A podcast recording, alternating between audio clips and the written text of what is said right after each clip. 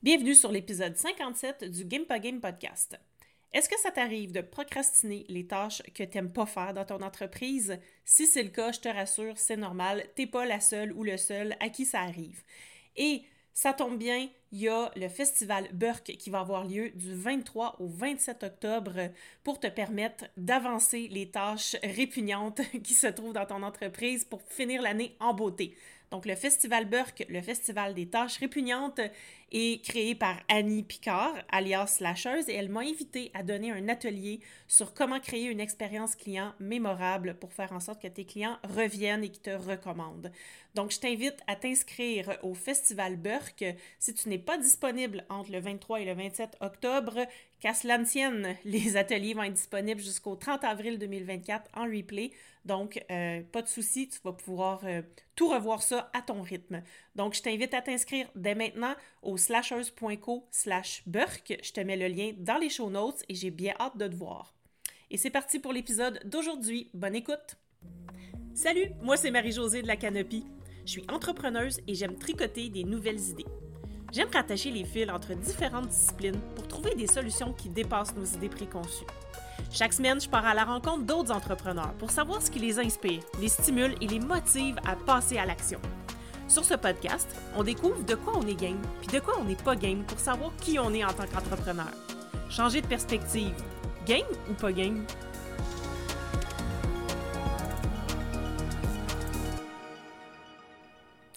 Salut, salut, j'espère que tu vas bien. Je suis contente de te retrouver pour ce nouvel épisode qui est le troisième d'une série de quatre sur la construction de la signature émotionnelle d'une offre.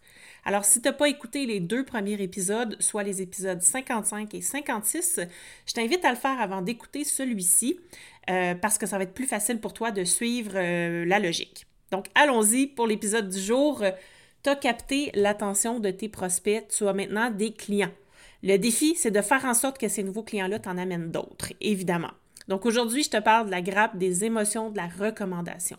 Ici, ce qui est important de comprendre, c'est que quelqu'un qui recommande va le faire de manière réactive et non proactive. Quand il est au stade de la recommandation, c'est pas quelque chose qui se fait de manière proactive. C'est-à-dire que la personne va le faire si quelqu'un d'autre lui demande des références, par exemple, ou si toi-même, tu lui demandes un euh, témoignage positif sur euh, son expérience. Puis elle n'est pas encore rendue à l'étape de vouloir le crier sur tous les toits euh, d'elle-même. Donc, tu dois passer par cette étape-là, évidemment, avant de t'attendre à ce que tes clients veulent dire à tout le monde combien ils ont apprécié leur expérience avec toi. Ça, ce sera le sujet de la semaine prochaine. Mais pour qu'ils puissent te recommander, tes clients actuels doivent se sentir en sécurité ils doivent sentir que tu les valorises, qu'ils sont importants à tes yeux. Ils doivent se sentir aussi en confiance et focaliser sur leur expérience. Donc, je vais détailler ces cinq étapes-là, les cinq émotions ou sentiments qui vont faire en sorte qu'ils vont arriver éventuellement à un stade où tu n'auras plus besoin de leur demander de te recommander, où ils n'auront plus besoin d'attendre que d'autres personnes euh, leur demandent des références pour le faire. Donc, pour que le client se sente en sécurité d'abord, tu dois créer des conditions dans ton offre. Donc, tu dois créer ces conditions-là déjà. Et ça, ça doit être réfléchi parce que ça n'arrive pas par hasard. Donc, euh, le fait qu'une personne se sente en sécurité va faire en sorte qu'elle va euh, être heureuse, bien entendu, d'être là, mais elle va aussi être euh, plus fluide dans son expérience. Donc, si tu offres du coaching, euh, tes clients doivent savoir que la confidentialité, ça va être préservé, par exemple. Ils doivent se sentir en sécurité psychologique quand ils partagent quelque chose qui les rend vulnérables. S'ils ne se sentent pas euh, à l'aise avec les autres personnes du groupe ou avec toi-même, ben ils vont vivre des émotions désagréables et des malaises et ça va faire en sorte qu'ils vont pas arriver au bout de leur expérience en étant euh, hyper satisfaits. Donc, pour t'assurer que, tes clientes euh, que tes clients se sentent en sécurité, tu peux mettre en place des dispositifs ou des conditions de sécurité à chacun des points de contact avec ta clientèle. Donc, essaie de réfléchir. OK, à cette étape-ci, par exemple, euh, quand il arrive dans le portail de formation, si c'est le cas, euh, ben, qu'est-ce qui pourrait faire en sorte que cette personne-là euh, se sentent en sécurité. Puis ici, on parle de sécurité dans le sens où elle va pas se poser de questions, elle va pas être inquiète de savoir si elle va avoir accès à tout ou si tout va fonctionner. OK? Donc ici, on parle de sécurité plutôt euh, plutôt euh, technologique, mais il y a aussi, bon, la sécurité des données, ça c'est super important. Donc, est-ce que cette personne-là, elle est, c'est au clair avec elle que tu vas bien conserver ses données, etc.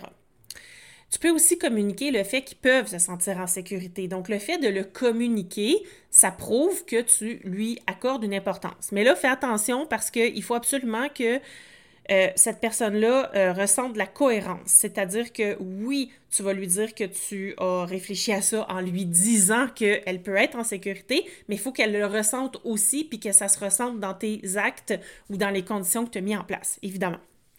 Tu peux aussi demander des témoignages d'anciens clients pour inspirer la confiance. Donc ça, c'est un classique, mais ça contribue à, euh, mettre la sécurité et les amener à travers un parcours logique pour leur montrer, leur montrer qu'ils ont pris la meilleure décision. Puis ça, encore une fois, ça se réfléchit à l'avance. Donc, tu ne peux pas t'attendre à ce que la personne sache exactement où elle doit s'en aller si toi-même tu n'y as pas réfléchi. Donc, c'est super important de faire ton parcours client puis de t'assurer qu'à chacune de ces étapes de son parcours, que le client soit amené, qu'il trouve ça logique, déjà que, les étapes soient logiques, mais qu'il se, aussi que tout le monde sait où est-ce que vous allez. Ensuite, pour qu'un client se sente valorisé, il ne doit pas sentir comme faisant partie d'une transaction. Donc, il doit sentir qu'il est une personne et que tu n'es qu'il n'est pas seulement là pour t'aider à vivre de ton entreprise, par exemple. Donc pour ça, tu peux accorder une importance particulière à la valeur vie de tes clients, c'est-à-dire euh, il faut que tu fasses en sorte que tes clients reviennent. Parce que si tu veux qu'ils reviennent, ça prouve que toi, tu as aimé travailler avec eux et que tu valorises le fait qu'ils travaillent avec toi. Donc, c'est pas seulement un client qui a acheté une fois, puis finalement, on s'en fout après parce que c'est passé, c'est fini, puis euh, merci, bonsoir, j'ai ramassé ton argent et euh, c'était bien le fun, euh, mais voilà, donc c'est fini. Non, c'est pas ça qu'on veut. On veut s'assurer que tu développes une relation avec tes clients. tu peux envoyer une carte d'anniversaire ou de souhait personnalisée aux fêtes importantes. Donc, ça, ça peut être intéressant. Ça aussi, c'est un classique, mais ça fait en sorte que tu as pensé, les clients voient que tu penses à eux. Euh, tu peux célébrer avec eux la durée de leur implication avec toi. Donc, tu sais, si par exemple, tu as un client que ça fait super longtemps qu'il est là, ben, tu peux le mentionner. Tu peux faire en sorte que euh, cette personne-là sente que tu es content ou contente de, retravailler avec.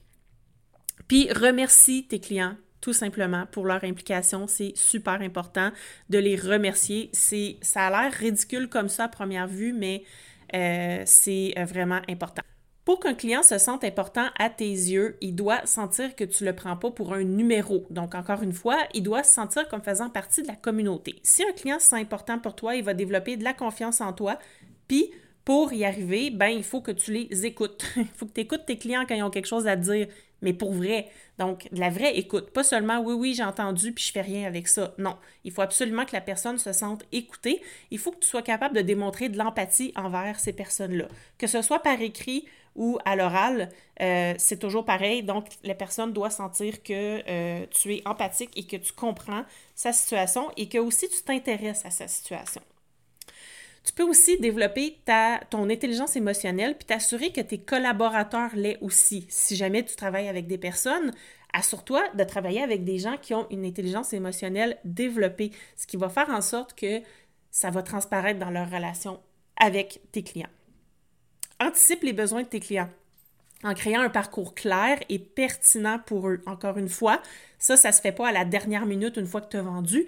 Ça se réfléchit avant, euh, avant d'avoir fait affaire avec eux, en fait, avant, avant même de vendre ton offre.